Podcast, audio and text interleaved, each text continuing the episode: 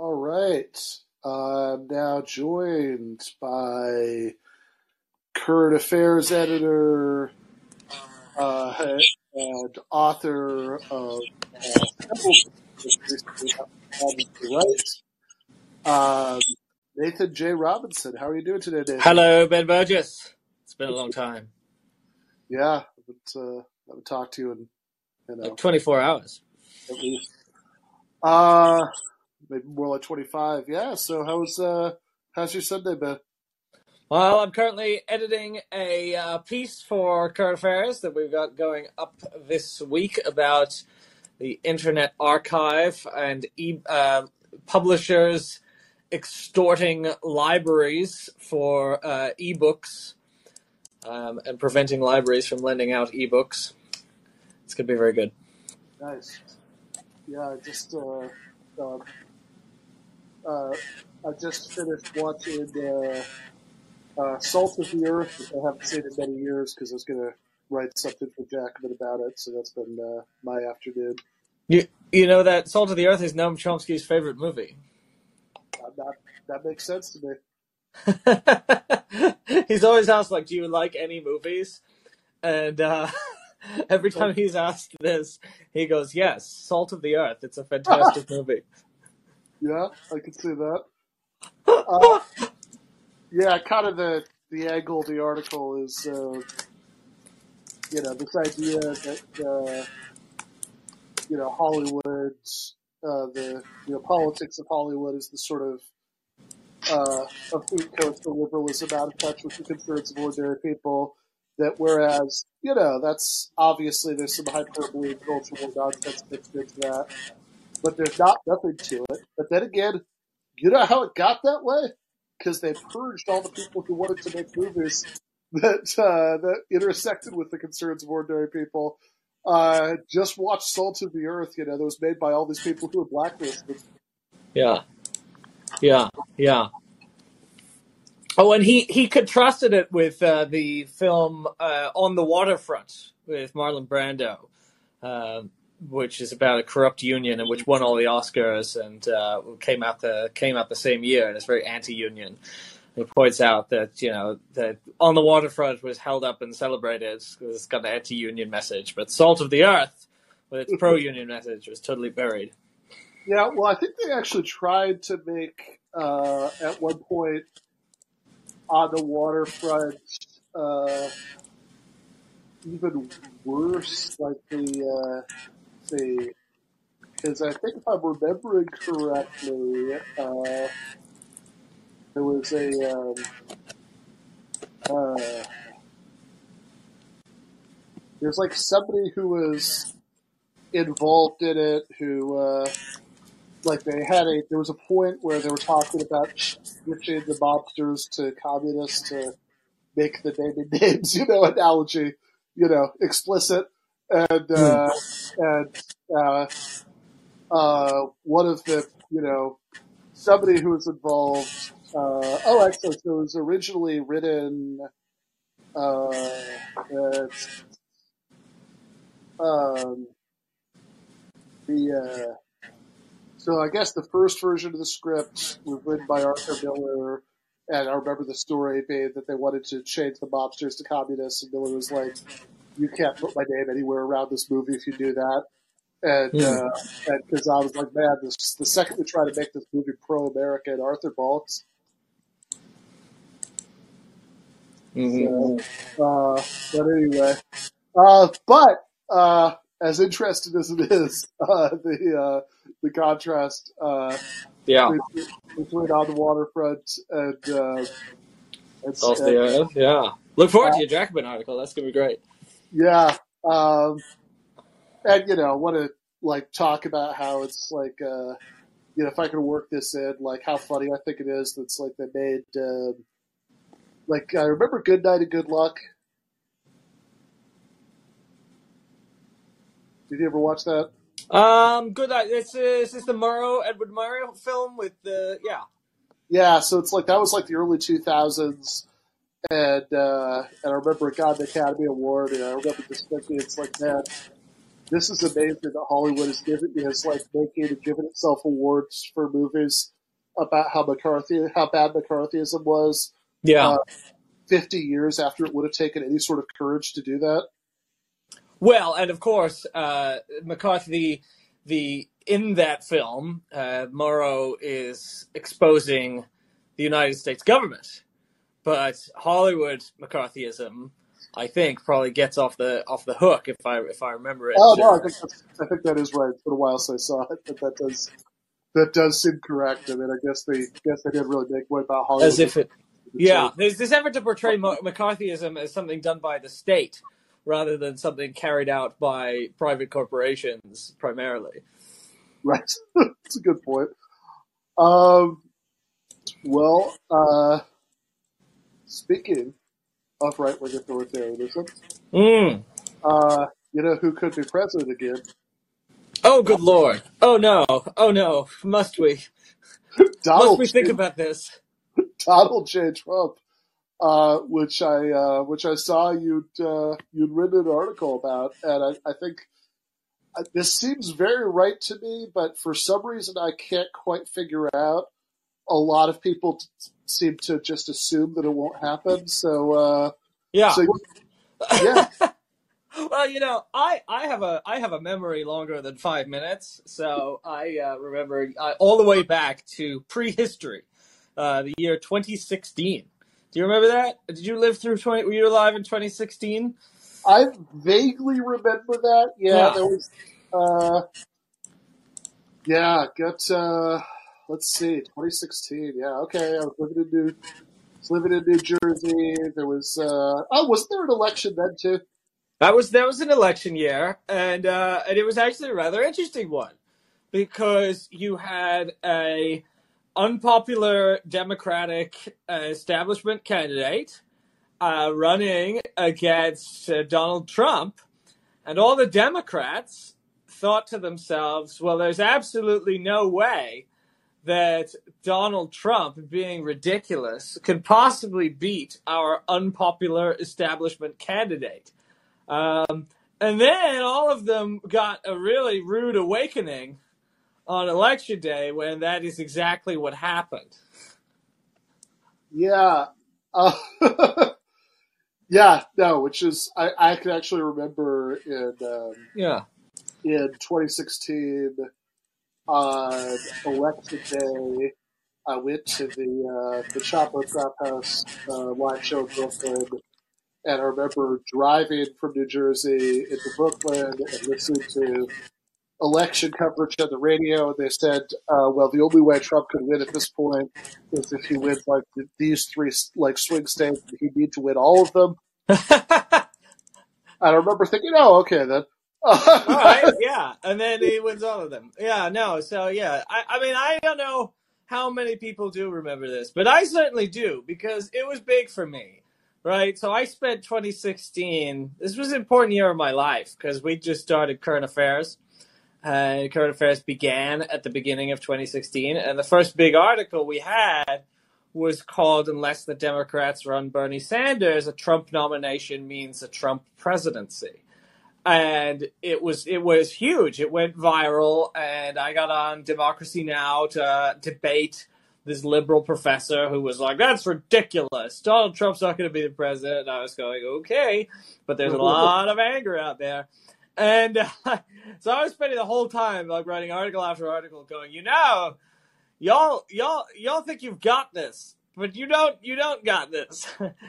Hillary doesn't. She doesn't have this, and uh, and then uh, the election happened, and there was this horrible wake up call that came too late, and it, and then we got a bunch of subscribers to Current Affairs because people were like, uh, "Oh yeah, that was a good point."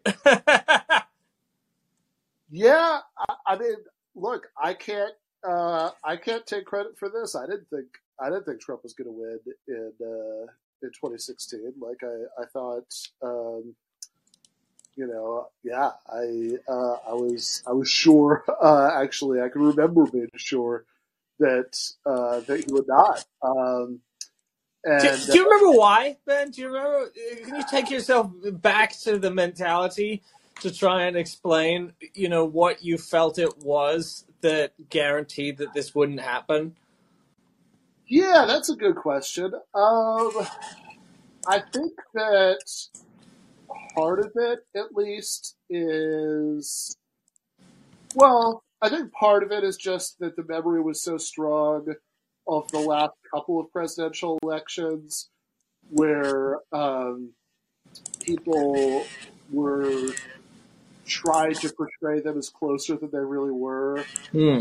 Like, I think anybody who is paying attention and not just kind of being swept up by media narratives knew in like September 2012 that there was no way that Romney was going to win, and that was like actually correct. Yeah. Um, The media tries to create drama, right? So that could make you skeptical. Exactly right. So, so yeah, the, the media tried to portray it as being closer because otherwise, you know, why tune in to watch election coverage? And so I think that memory was very strong, and uh, I think to some extent I just drank the liberal Kool Aid about how Trump is just this obviously ridiculous person, and uh, and he's just so uh, and, and obviously he's just so repugnant to like you know um, to most people that that of course he can't win. Mhm. Uh, and you know, and I guess to be fair, there were also a lot of polls that showed him losing. But I, I can also remember that night. So on election night 2016, yeah, I went to that Chapo thing in Brooklyn, which was you know kind of funny because they had this whole thing scheduled, like planned out, like that, like uh, only that only works if Hillary won, right? Like that was uh, like they definitely thought she was going to win, and um, it was uh, there was like this elaborate Doctor Strangelove parody where like the joke was all about you know how uh, uh, you know the joke was all about her winning, and uh, then it sort of collapsed over the course of the night. And I remember actually uh, later at the night being out at the bar with some people, and at that point Michigan was one of the states that was hanging on, and I was like, "Look, I'm from Michigan. Every election that I've been old enough to remember, the uh, the state has." You know, Michigan has been red until the votes from Wayne County come in, and then it's blue. So it's like silly that they portraying this as if it were like up in the air and it's like all suspenseful because that's just what always happens. And then it didn't. Uh, Oops. yeah. Oops. Uh, and, uh, and it's funny because I was never like, look, I was like very enthused. I mean, I obviously voted for Bernie. I was like very, very enthusiastically, you know, pro Bernie. I, I kind of, uh, I, I did, uh, uh, I, you know, I, I guess the first, um, uh, like one of the first articles I ever wrote for anybody was about, it was in Counterpunch. It was all about how bad Hillary Clinton was.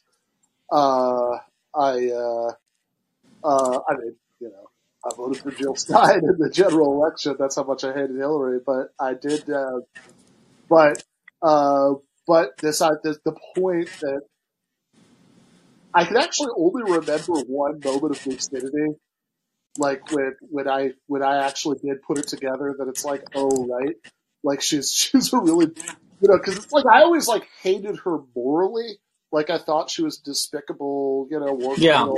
you know, and uh, you know, neoliberal and had supported welfare reform and had, you know, there was this these tables that showed that she'd intervened and, uh, uh, you know, that like her, the State Department under her tenure had lobbied the Haitian government against raising the minimum wage to five dollars a day. Oh yeah, hey, I remember that. Yeah, That was pretty despicable. Yeah, and she bragged in the hardcover edition of her memoir that about her role in enabling the coup in Honduras. Uh, took it out of the paperback.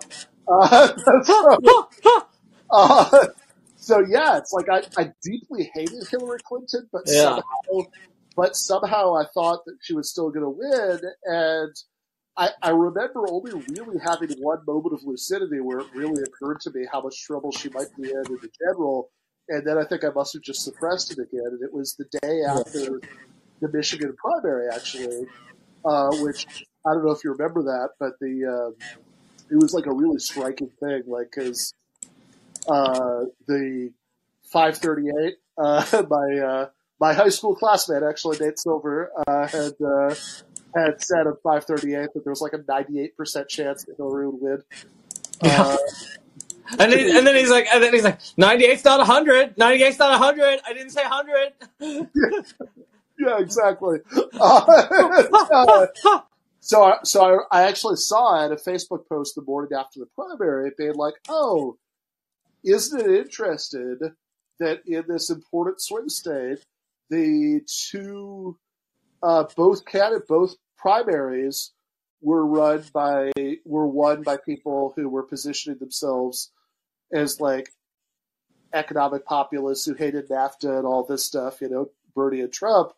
Uh, gosh, uh, if Trump is nominated, who do you think is going to be better positioned to to beat him in the general? And so that was like the one moment where, like, I I, Yeah. I think I said what I should have been saying all along, like, because by the end of the night, it was just like I felt like an idiot because it's like, yes, of course, right? Like, I, I- think somewhere along the line, I, I've kind of forgotten this really basic thing about electoral politics, which is that if nobody likes you, it's hard for you to win elections. it is an obstacle. you know, because an election is a popularity contest and all that. Yeah, and so if you insist on a candidate who's just tremendously unpopular, People don't like, you know, getting them to vote for them and put them in office. It might be hard. yeah, they, they might they might lose. Uh, and uh, you know, yeah, turns out. Uh, and yeah, then after the election, there was this just this series of like different responses by liberals that all consisted of one version or another of well, really, if you think about it, this is the voters' fault. yeah, or or well, she didn't really lose. You know, she Yeah, did yeah, win the popular vote. yeah, exactly. Uh, yeah, well, at least she won the popular vote, uh, so it doesn't, you know, it doesn't really count, even though It Doesn't like really count, except in in insofar as it does, because you know it determines who's president and all. Yeah, so like the first, the first couple months after the election, uh, there was all this talk in the media about, uh, you know, the various moral failings of the white working class. Uh, they used this acronym, the uh, WWC.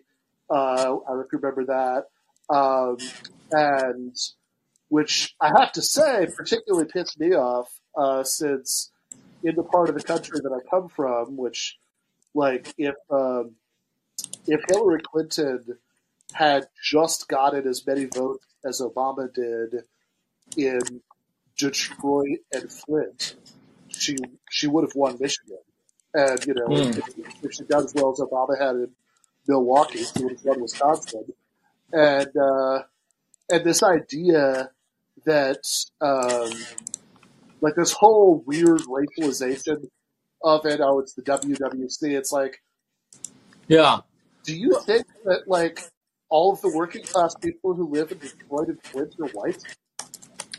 Uh, we we ran an excellent article by uh, Malaika Jabali that I think it won an award actually called "The Color of Economic Anxiety," and uh, she wrote that after the after the election, like a year or so after the election, the where she went to Milwaukee and spoke to black voters who didn't vote for Hillary, didn't turn out, and uh, and uh, you know her her point was that actually uh, you know, if you want to talk about who the Democrats lost, you you should just as well talk to black voters in Rust Belt states cities as uh, as your as your white working class. Yeah, no, exactly. Um, and you know, if and honestly, if anything, if you actually look at the numbers, um, I think even in 26, so like probably most black voters in these cities who didn't vote for Hillary just didn't vote or um, or voted but left the top line blank. There's actually a lot of that. Uh, but also, uh, I believe even in 2016, uh, Trump actually won a very slightly larger share of the black vote than Mitt Romney had in 2012, and uh, that picked up again in 2020. And you know, I don't want to exaggerate that; that's still a very small percentage. Yeah. Um, you know, obviously there are much larger patterns over the last several decades of American electoral politics, but still, like, um, this is, uh, you know, the the sort of slow, uh, the slow tipping away at traditional Democratic constituencies does go towards this problem about how it's hard to win elections if nobody likes you. Yeah. And, uh, and uh, then um, with that in mind, um, you know, Joe Biden. yeah, there's a lot of poll. There's a lot of polling that suggests that he's not that popular. And, and really, like specifically, like we, I think we actually talked about this last time you were on the call in. Uh, really specifically, there's a lot of polls that suggest that he's not that popular among Democrats. Oh, I know. It's it's the majority of Democratic voters don't want him to run for reelection. yeah, no, it's, you'll you'll eat your Joe Biden, you'll like it. Like that's a that's a lot. That's the majority. they don't want him. They want someone else. That's what they say. You ask them, that's what they say. Yeah, well, so, so maybe this is a good. We could go back to Trump later, but I mean, maybe this is a good time to talk about the someone else problem because, um, look, my uh, uh, like my preference personally uh, would be I don't care how old he is. Uh, I still wanted Bernie Sanders to run again. I, I wrote an article last fall saying that. Uh, Branko Marcetic also wrote one of those. But it turns out that Bernie's list of priorities don't include uh, making sure that Ben and Branko aren't disappointed. Uh, so uh, that was not happening. Uh, and, um, you know, which actually, I, you know, I, I should say, like, all joking aside, I understand the strategy that, you know, that he thinks he can maintain influence with the Biden administration by doing this. I do think it's misguided. Well, he also doesn't want to be blamed for losing a primary and then being called the reason why Joe Biden lost re-election. Yeah, I'm sure. Um, but in the absence of Bernie, there's uh, Marianne Williamson, uh, who I, uh, I I met a couple weeks ago, and uh, she she she struck me as a uh, you know very nice lady. Had a good conversation with her. Uh, in the uh, and in the event that she's on the California ballot in the primary, I will certainly uh, you certainly have my vote because she's the only person who's talking about Medicare for all and uh, the um, you know a lot of other things that I care about. But so far, I'm not wildly optimistic that she's going to be a major force in the election. Uh, right now, she seems pretty marginal. Uh, the and uh, you know the only candidate who actually, at least based on current polling, and granted, it's May of the year before the election, anything can change. Uh, but as of right now, the only other candidate who's polling significantly in the Democratic primaries is uh, is one uh, Robert Kennedy Jr. Yeah, RFK, RFK Jr. So uh, so so what's uh, all right? So so you're somebody who doesn't want Biden to uh, be the candidate again. So you must be excited about this RFK Jr. yeah, yeah. Uh, finally, finally, the progressive insurgency we've been waiting for. Is there a is there a, a Kennedy 2024 side in the current affairs window in uh, New Orleans? What what do we uh, what are your thoughts there? Yeah, no, I'm not fond of him. Uh, we just, my colleague Lily Sanchez and I just published a long dive into RFK's record.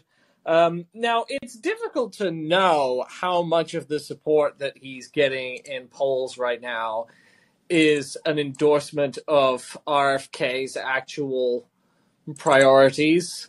Uh, and how much of it is uh, name recognition, the fact that his name is Robert F. Kennedy Jr., um, and the fact that people associate him with his father, Robert F. Kennedy Sr., who ran a uh, a, an inspiring uh, sort of anti-war, a little bit campaign in the in the Uh-huh. 60s. Um, and you know how much of it is just oh, there's another guy running who's not Joe Biden. Fantastic, I'll vote for him. Um, so I don't know how much of a serious force he is, um, but it's it's concerning to me that he's like the main alternative, and also sad because you know we dive into his long record of now he has some good things in his background right? He was an environmental lawyer and he's he's sued a lot of polluters. Um, but he sort of took a hard pivot to uh, anti-vaccine activism uh, and he really pushed the idea that mercury and vaccines was turning children autistic for a long time. And you know is totally discredited and disproven and he's probably done a lot of harm with this stuff. And he he has sort of posed as a you know a liberal who is just concerned about you know children's sa- his his his organization is called Children's Health Defense. Um, but we went through his book which is called a letter to liberals and uh, it suggests that all he believes in is just having a debate about vaccines. He's not saying they don't work. He's just saying, but then it turns out he is saying that the COVID vaccine doesn't work, that other vaccines cause, cause autism, and he does so by just just distorting the evidence in a in a way that is pretty blatant. um, and so he's a very untrustworthy guy. Like he's lying. Like he just lies over and over and over. Um, about masks. He lies about the studies on masks. He lies about the studies on, on vaccines, um, which I don't I don't like. And then even when you go to the other parts of his platform that sort of appeal to some progressives, uh, oftentimes it's not clear whether he really. He sort of presents himself, for example, on war as an anti-imperialist, and he's kind of critical of the Biden administration's policies on Ukraine, which I, I think is good. Uh-huh. Um, but you look at his policies, and there's there's really not much there that progressives could get excited about, and he's certainly not, you know, he's certainly not Bernie Sanders. Yeah, so I was watching a interview uh, that uh, he did on uh, Breaking Point uh, with uh, Krystal Ball, Saagar Enjeti, and in, um, in that interview, uh, near the beginning, Krystal uh, kind of presses him on, okay, you're you've got all these like criticisms of the the way that the pharmaceutical companies uh, are um, like you know basically the the way that like the uh, the FDA is in bed with the pharmaceutical companies, the conflicts of interest, all this stuff, and you know that part at least is you know all true, right? But uh, she kind of said, okay, so so do you want to like what's you know do you want to nationalize the pharmaceutical companies?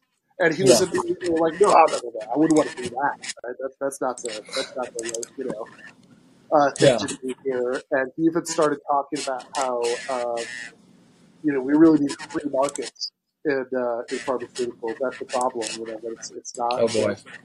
it's not a up. yeah. We But- haven't had real capitalism.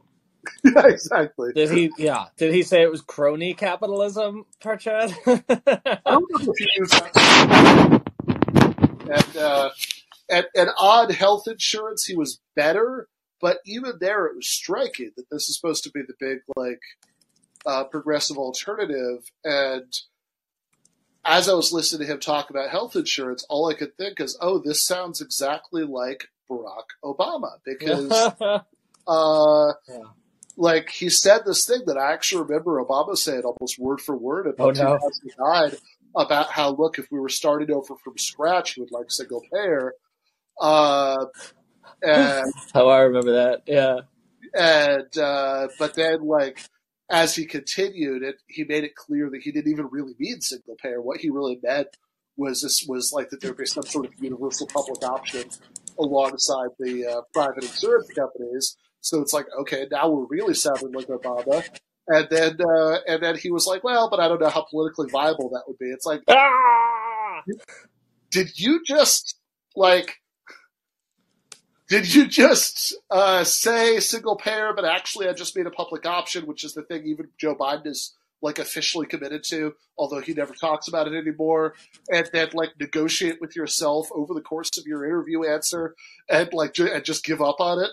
Yeah. Oh, but uh, yeah, like I just had the fight in my head and lost. You know, yeah, by the way, just a, a side note here, I was thinking recently how I, I don't think it's sufficiently acknowledged that like the Affordable Care Act was a fraud. Like, because care isn't affordable. I know this is like a really simple point, but like if the entire point was not even to create, okay, you're not creating single payer, you're not, you gave up on the public option, but it's the Affordable Care Act. So at the very least, like a, mm-hmm. you know, once it's passed and signed, it should make care affordable. Like it doesn't. I pay five hundred dollars a month for health insurance, and it's crappy health insurance. yeah.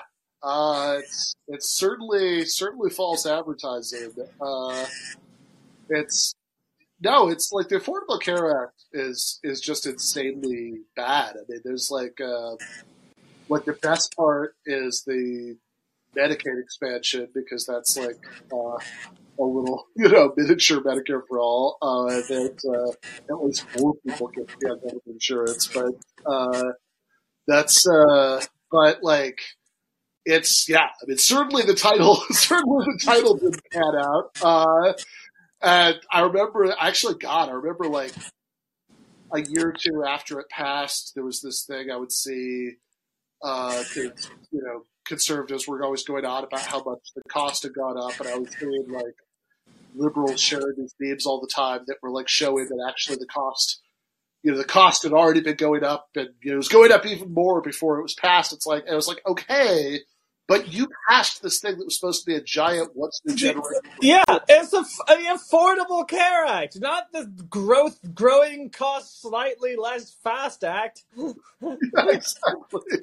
And this is kind of the this is kind of the heart of it. Like, um, and I I guess I have to say, like, I I really felt like in a lot of ways the ACA uh, was Democrats sort of forgetting that they weren't going to be in power forever because it because they're like, oh well, you know, this is. Um, you know, this is like this is fine. We've got this, and then don't worry, we'll like tinker with it later or whatever. But it's like you don't think that you like like there are elections every couple Yeah, of yeah. years. If it's Uh, not good, you'll lose. yeah, exactly. Um, and this idea, it's like it, it just uh, that like you, it's so clearly like this idea that like part of the the strategy of that title, the Affordable Care Act, is that like the sort of main thing that was supposed to make it more affordable is that people could like compare plans. You know, they could like window shop for health insurance, and that that competition will drive down prices. And it, it's such an insane theory if you like really pause to think about that, because, um, like just this idea that people's relationship, with, you know, with with their health insurance is going to be like their relationship to like, you know, which gas station they stop in as they, you know, drive down the road. It's like, oh, I think it was like a little bit cheaper a couple blocks away. I'll wait and stop there. It's like, no, it's incredibly, it is a giant pain in the ass to switch Yeah. health insurance. Uh, Well, people yeah. No, people- but but yeah, doing it for very good reasons because like oh now your doctor is out of network and you know if you're even if you're just out of prescription you've had refilled every three months for the last 10 years you have to you know it's like now you have to uh, find a new doctor who's in network and have the first meeting with them before you can do the second one to get your you know new prescription. You're like counting out pills the whole time and it's incredibly stressful and annoying. And uh, and also like this idea that you know, and also health insurance plans are written in this incredibly opaque way. The well, idea yeah. that everybody's just going to be sitting down, like doing line by line comparisons. No, but Ben, it's it's worse than that because what I, I wrote a long article about this because I had to shop for insurance on the on the market on the Obamacare marketplace, and I realized after going through all the plans that it was actually mathematically impossible to pick the best plan. You you can't do it. Because what happens is like you don't you don't know. You don't have enough information. There's no you're just guessing. Like you're just guessing which of these plans is the best. And there were there have been economists uh, paul krugman there was another economist who have said like this is too complicated. Like i can't I, I sat down and made a spreadsheet and tried to figure out the optimal plan, but you can't do it. Like, you don't have sufficient information because what happens is so, like, an example of this is it gives you a sheet that is like a breakdown of hypothetical costs under this plan. Okay, so it will give you like, all right, so let's say you go to the hospital and it's two thousand dollars. This plan has a twenty percent deductible. You'll pay this much for the twenty percent deductible, and then you know this percentage of this afterwards. But on the sheet, it says this is not a cost estimator. And you think, well, what does that mean? It, of course, it's a cost estimator. Look at it. It's a cost estimating sheet. And the reason it's not a cost estimator is because it's giving you a hypothetical hospital. Okay. so it's giving you, like, okay, let's say your hospital costs this, but you don't know what hospital you're going to end up at. And so you don't know, it doesn't give you the information of, like, at this hospital, you would pay this amount. So it's giving you hypothetical hospitals and you don't know what's in network. So you literally cannot estimate the costs. And it says you can't estimate the costs. So I wrote a whole article that was like showing how it is not actually possible to do the thing that is the whole justification for having the marketplace, which is having consumers try to rationally shop for the best insurance plan for them. Like, even if they were really good at math, even if they had hours to sit down, they don't have enough information to choose the best plan. Yeah, no, it's it's ridiculous. I mean, it, um, and it's yes, it is insane. And honestly, even if you had all the information in the world, like uh, just the idea that this is going to work like a consumer good is, is you know is just crazy on its face. I mean, like that they uh, that uh, yeah, uh, I, I just like I always think about like the um, the sort of thing that you'll hear from uh, capital V, capital S, very smart conservatives sometimes that uh, they'll be like, oh, well, actually, uh, what we really need is uh, price transparency, which, by the way, is already a violation of free market principles. But whatever, you know, if you're going to force legally force hospitals to uh, declare how much they'll charge for everything, but even if you did, right? Okay. Um, I, I'm just imagining like being rushed to the nearest hospital uh, my appendix is about to burst, and on my way being like, "Oh, how much is this going to be?" Like, Yeah. oh, yeah, I don't know. I don't know if I can swing that. Can you take me to the other hospital across town? Right.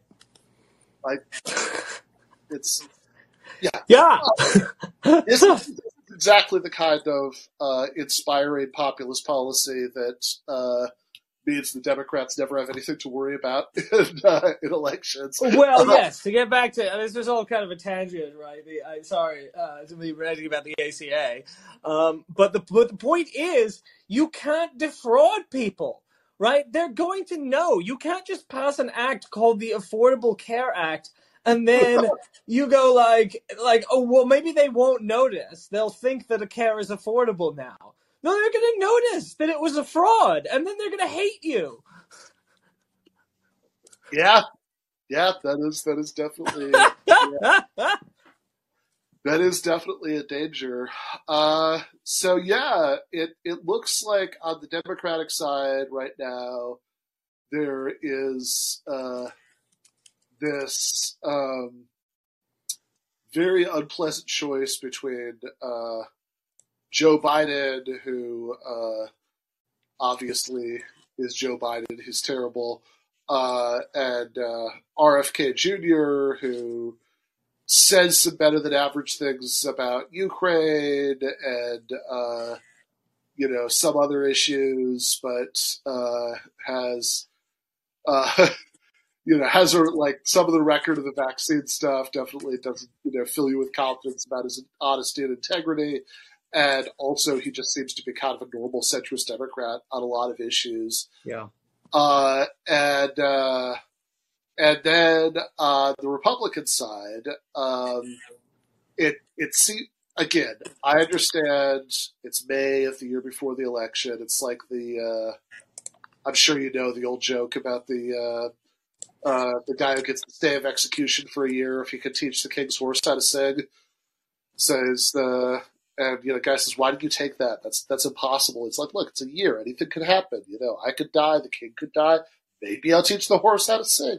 Yeah. So it's like, you know, maybe something big will change between now and the primaries started at the beginning of next year. But right now, on the Republican side, it feels pretty impossible to imagine it being anybody but Trump unless he literally dies or goes to prison. Yeah, yeah. Well, that's uh, you know uh, our uh, our friend Briahna Joy Gray told me she's like, you haven't written about Vivek Ramaswamy, and uh, I was like, yeah, you know, I uh, maybe I should, but also like that guy's not gonna win. I mean, I'm pretty sure that if you did write about Vivek Ramaswamy, uh, uh, the by far the most common reaction to the headline would be, "Wait, who's who's Vivek Ramaswamy? Who? Who's that?" That's uh, Well, he, I, I mean, there is a lot to dislike about it. He just had an op-ed in the Wall Street Journal saying we need to raise the voting age to 25. or, or you- uh, under 25, you could get you could be allowed to vote if you pass a civics exam.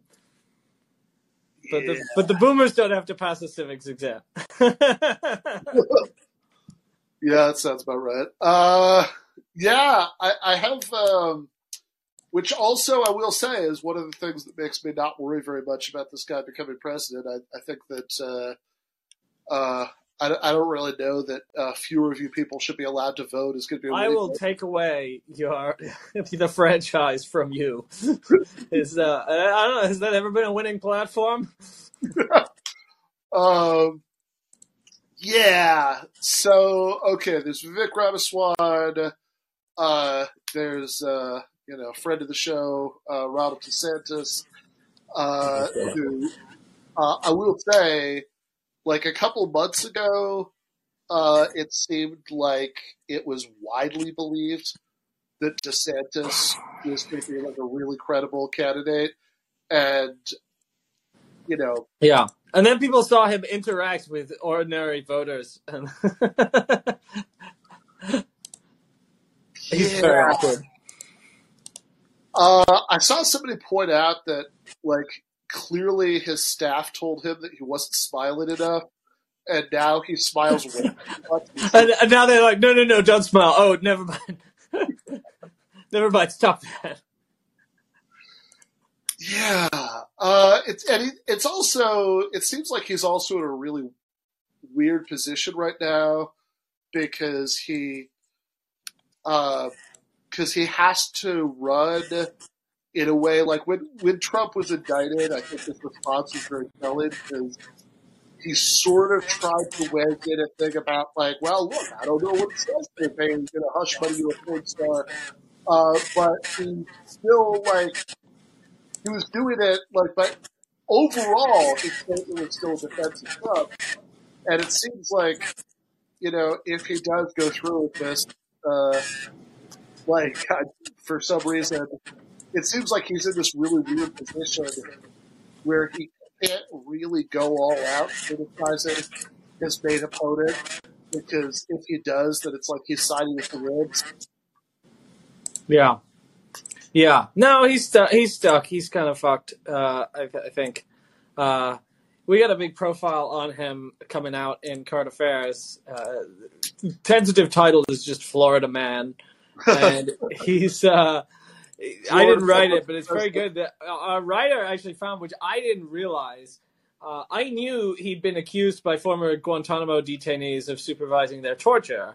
Um, I didn't realize that he had made statements appearing to corroborate that he had been the one to, as a legal advisor, find ways to justify the legality of force feeding people on hunger strikes.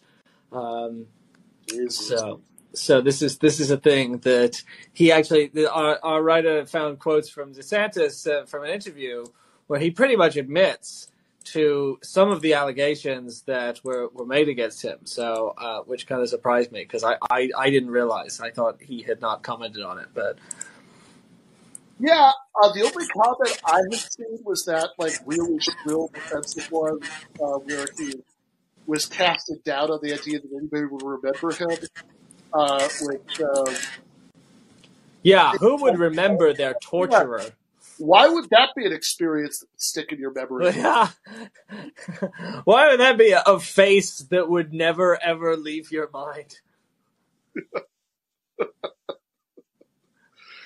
Jesus. Uh, yeah, but right, and like I, I, guess I'd also say, and by the way, if anybody uh, wants to uh, call in uh, with a question or comment, now is the time we've got a real hard out in uh, the next ten minutes. But uh, but I have, but yeah, I, I mean, the other thing about DeSantis, I will say, is that. I do think that DeSantis might be the um, like I think he might be running into the Republican version of Twitter as it real life because yeah. it seems like his constant it's like it's you know he's constantly trying to play to essentially whatever like the most terminally online uh, watch and think about the news 24 hours a day Republicans are most worked up about any given week.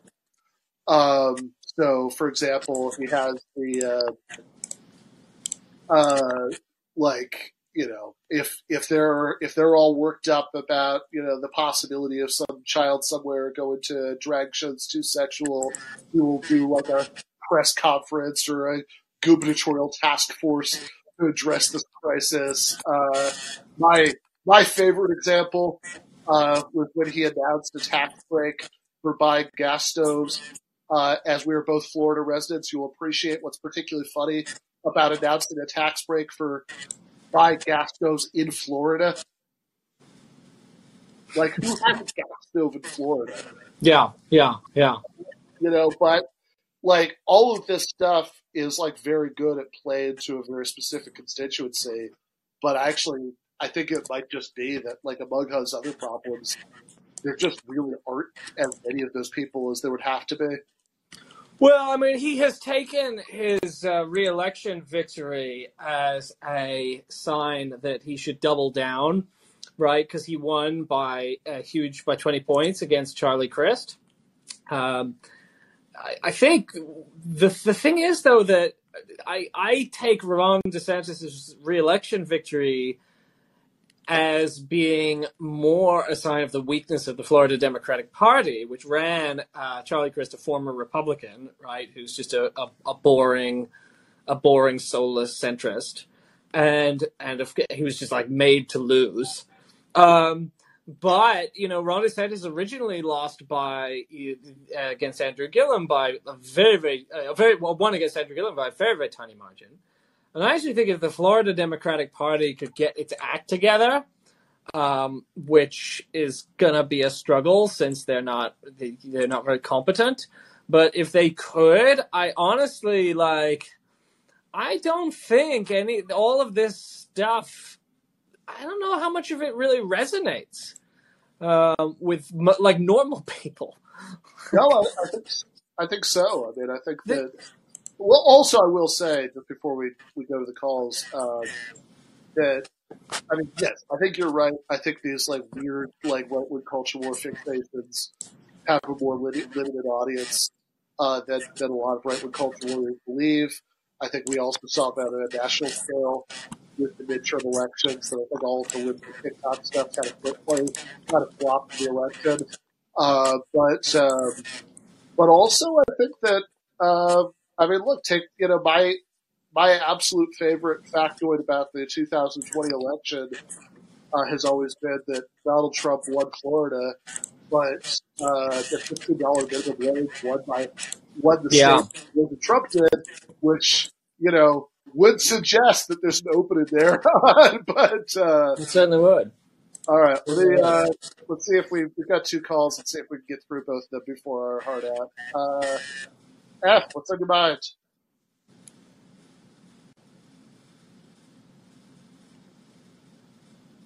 Hello. All right. I do not hear F.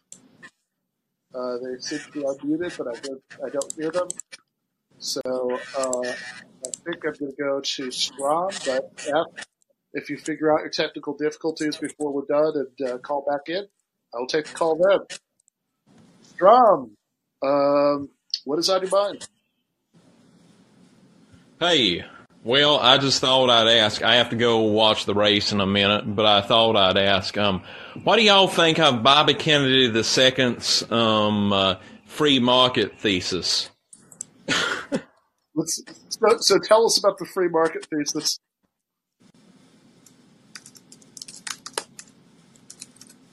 Strom? Just, I'm, I'm being facetious. I'm making reference to how he said that there could be no pollution in a free market and stuff like that. I mean, it's just tomfoolery. Yeah. Oh yeah, yeah. Ben, he has this. Uh, he he has a uh, a quote about uh, the environment where he says, uh, "Show me a polluter, and I'll show you a subsidy." Uh, suggesting that uh, free market under under a real free market system, there would be no pollution. Which is amazing, uh, because look, uh, anybody who, you know, took a Econ 101 class in college and still has the textbook lying around somewhere, flip through it and you'll find this very quickly, I promise you. Your wildly pro-capitalist Econ 101 textbook will still use pollution as an example of an externality of something that like, even if, uh, that like can't, uh, that, you know, that like capital, you know, that economists who absolutely love markets will say, oh, there are all these, there are all these ways that, you know, that like market interactions to work out to everybody's benefits. But of course, that's not going to work for things like externalities where, you know, where people other than the participants in the market exchange are bearing the brunt of it, as when you, for example, dump a bunch of toxic waste into the river. Yeah, yeah. No, if it's if the cheapest possible thing, if you're not punished for putting the toxic waste in the river, why wouldn't you do it? Um, so so it, it- it's very concerning that his view of uh, you know he's an environmental lawyer, so this should be the thing that he's actually the best on. of all the things. And he's saying, well, clearly what this situation needs is a nice dose of additional capitalism. Ah, I gotta, yeah, I gotta say, I uh, not, not, I don't, I don't have much confidence in the guy. I don't have much confidence in the guy. Yeah. Uh, F, are you, uh, are you with us now? Can you hear me? I can't. we can. Oh, great, great, great. Sorry. I still have the browser to hear me. All Um, good. What's on your mind? uh, so uh, this is so Ben. This is going to be similar to the question I asked you last week, actually, but for Nathan. So Nathan, last week I asked Ben effectively, like, you know, how do you have discourse with leftists when like things go bad? And in particular, for you, like some of the language you use in your, your RFK article, for instance, like speaks about like the lies. And the real question is like, well, there's a lot of leftists, some who are sort of in, you know, like the, the circles of media that I've like consumed who now are like pretty anti, like who will go hard against you if you say, okay, there are these lies or like things about COVID. Maybe they they think that like the vaccines were misrepresented, but they're definitely against uh, uh, uh, whatever like the, the, the COVID restrictions were. So my, my question is, like, what is it possible we need that that using language like lies is like inflammatory and makes it so we can't speak to basically the people who we think are on our side and you know, I, I don't know. Let me know if you need a bell. That's a, that's a valid question. No, I, I, I think that's a valid question. Uh, the thing is that I, I mean, I actually I feel like of all the uh, political writers out there, I, I am I am a little more on the try to understand people that disagree with you side. Like like the whole reason for so I we go through for like I can't even remember how many thousand words going through RFK's arguments, right? And there are a lot of liberals or there are a lot of people uh, maybe there are a lot of people whoever dismisses RFK, right? Who would just go he's a crank, he's a kook. Uh, I don't have to respond to that nonsense. He pushes discredited garbage. I've always been of the school, whether I'm replying to Jordan Peterson or Robert F. Kennedy Jr., that I will take their arguments seriously. So the respect that I pay them is that I'll read his book. So I read his book and I've gone through and I feel like the conclusion that he tells lies is justified. So my the way I always approach this is like if you if you going to toss invective at someone, you better back it up. You better back it up. And I think what people respond very badly to is tossing invective at someone and then going like, "Well, it's self-evident." And they're like, "Well, it's not self-evident to me. What is what is your evidence?" So I really actually try to be very fair to someone like RFK. I try to be uh, I try to go through and highlight the good parts of the things he's done in his life. Um, but but I'm not gonna tone down the language if I really think, like, I genuinely think these are like damaging lies. Um, and so I try to be friendly to people. I try and like you know invite them in. The way we write in current affairs is with a dash of humor. Um, but I've always felt that like I shouldn't like soften my judgments too much just to make people more likely to like me. yeah, I, I, remember last year. Uh, so it was at the uh, uh, there's this in Hay in the UK. It's this is this festival uh, that they um, they do every year. Uh, it's sort of the most evocative description I've heard, although they sound incredibly douchey, is uh, uh, Coachella TED Talks. But at the, I was at that thing, and uh, they uh, and they were interviewing me at the end, and I don't know if the full interviews on YouTube or not, but uh, uh, but I remember one of the questions was like, "Ben, do you think it's constructive that you've called like various conservatives, and then the interviewer has like called all these places for different things I've written, where I've called people like horrible ghouls, and, you know, nightmare monsters and things like that. And I was like, yeah, that's a fair question. Uh, I definitely, I definitely wasn't lying about my feelings, but, uh, you know, there's a, you know, there's, there's a reasonable question there. Uh, we are 501. Do you have time to, uh, if we ask them to be quick, do we have time to do the other caller or do you want Yeah, yeah, yeah. I can take one more. Okay. All right. Uh, Hey, Bill, what's on your mind? hey, thanks for taking the call. Um, about what you were saying with RFK Jr. The way I understood what he was saying was that if you have free market, I, don't necessarily agree with it, but it's how I understood it, that um, if you don't have a type of crony capitalism, which is what he accuses of going on, you would actually have a route to punishing that type of polluter. So do do you do you see what I'm saying? That there is some sense there. It might be naive in a different way, but I don't think it was this total idiotic, like not understanding the economic statement. At least the way I read it. Well, the, the the quote that I that I read from him was, "Show me a polluter, and I'll show you a subsidy." And I, I, I think that is, and and also he suggested that like the more free markets, the more we have real free markets, the less we're likely to have pollution. I think it is a reasonable point to say it, it is not unreasonable at all to say that there are various ways in which the state protects corporations from uh, protects polluting corporations. I think it is you know, and that if the if we had real legal liability for these things, you know, there there would be some remedy under a system of uh, of enforced torts. Uh, maybe I, if that's what he's trying to say. But there are a number of things about the quote that suggest that he doesn't quite understand the way in which pollution is very, very strongly incentivized under a free market system.